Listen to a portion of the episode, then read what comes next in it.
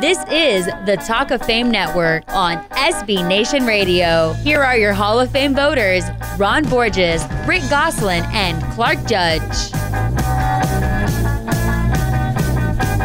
Our next guest is one of the most decorated quarterbacks in football history with a Heisman Trophy and busts in both the college and football, pro football halls of fame. But not only is Roger Staubach among the most decorated quarterbacks, he's one of the most successful too, winning 74.5% of his starts in an 11 year NFL career with the Cowboys, which puts him third all time behind Otto Graham and Tom Brady. Roger took the Cowboys to five Super Bowls in the 1970s, winning two of them on his way to first team all NFL, all decade acclaim. And, my mind, more importantly, he sent me an autographed photo when I wrote him at the Naval Academy in 1963. And that photo hangs in my office. Roger, thanks for joining us. Well, it's uh, great to be on the show, Clark. Roger, we talk about your winning percentage. We talk about the Super Bowls. When we do, we are measuring you and your success as a quarterback. How do you measure quarterbacks?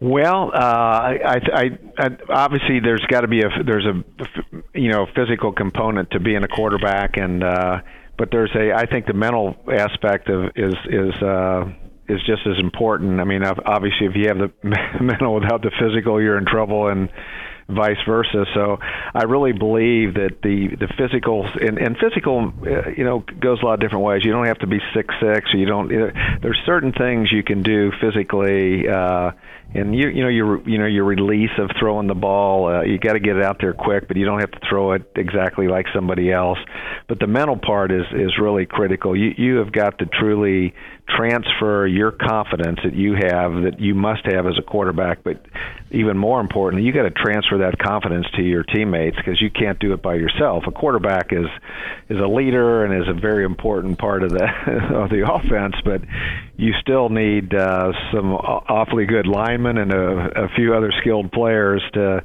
to make it work. But you you you as a have to have as a good quarter, a great quarterback has confidence in themselves.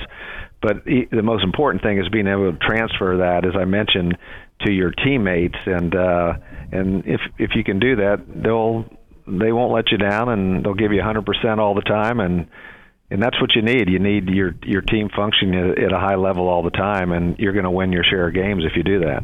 Well, Roger, when you talk about quarterbacks, you know, you hear all these different things: his arm strength, or his accuracy, or his toughness, you know, his leadership.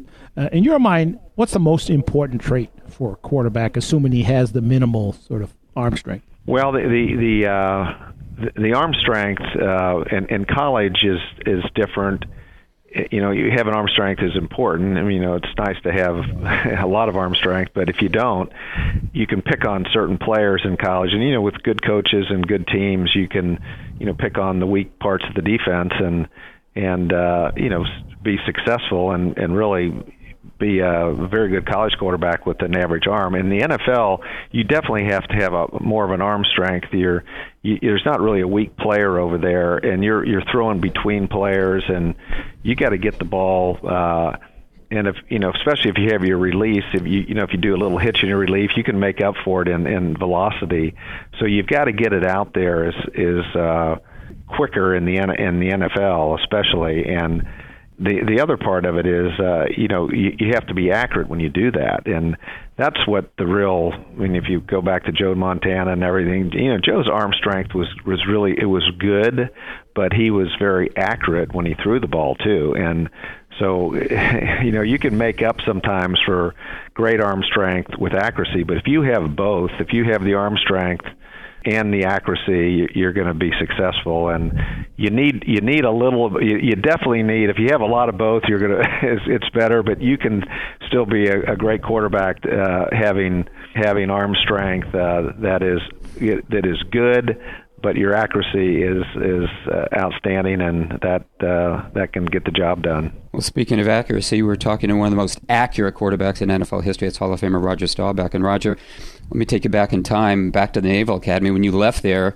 you faced a four-year military commitment. Yet the Cowboys drafted you.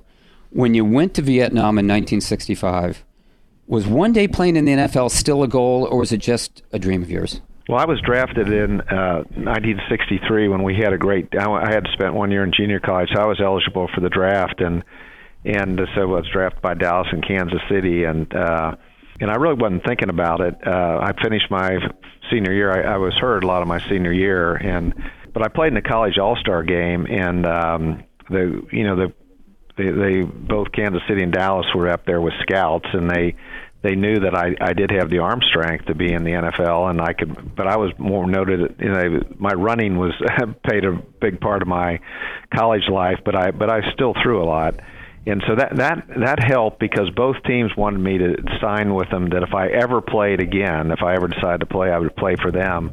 So I did commit to Dallas. So in the service, Dallas stayed in touch with me. Gil Brandt was always staying in touch. I, I took two weeks of uh, training camp uh, after I got back from Vietnam, and I went to the Cowboy training camp and had a good two weeks. And that's the first time. It was probably a year before I got out of the service that I knew I was going to give a give a go at uh, playing professional football. So was at the uh, towards the end of my my four year commitment that I realized that I could play I could play in the NFL and that I, I was going to. Uh, I made the commitment that I was going to play after my my last uh, year of my four year commitment. Roger, how did having Tom Landry as a coach influence your development as an NFL quarterback? Well, well, Coach Landry was, you know, uh, was he he was an industrial engineer. You know, he had goals outstanding, reasonable, believable, achievable. They were measured. So he his preparation was phenomenal, and he taught me a lot about preparation. I, I was a running kind of quarterback, even in the NFL, and Coach Landry uh, wasn't crazy about that. He, as, as an engineer, he said, "Hey, you drop back, and here's what you do: you execute, and you you know you read your keys, you do this, and." Well, sometimes the, you know that didn't work, so I ran more. So he put up with my running, and uh, I learned a lot from from him as far as preparation and uh, and and reading keys. On he he was he was a master at at, at keying the defense and looking at the weak safety. The weak safety the strong if the weak safety go if, middle linebacker goes weak, strong sa- weak safety goes strong. Throw to the uh, you know to the to the other side, and so we we we had these different keys all the time, and so he he really taught me um, a lot about preparation and and reading defenses and. And I taught him um, that quarterbacks could run and make first downs also. Uh, the Steelers of the 1970s, Roger, had nine players in the Hall, and, and they're labeled as the team of the decade. But how do you think history would have viewed uh, your Cowboys had they been able to win one or, or, both of those two evenly matched Super Bowls that you had with the Steelers? Well, I would I would be more popular than Joe Montana or Terry Bradshaw. Or, I'm, I'm I'm I'm in there somewhere because I was on a great football team with Coach Landry. We we never had a losing season in my 11 years, and we won a lot of games. But the Steelers were.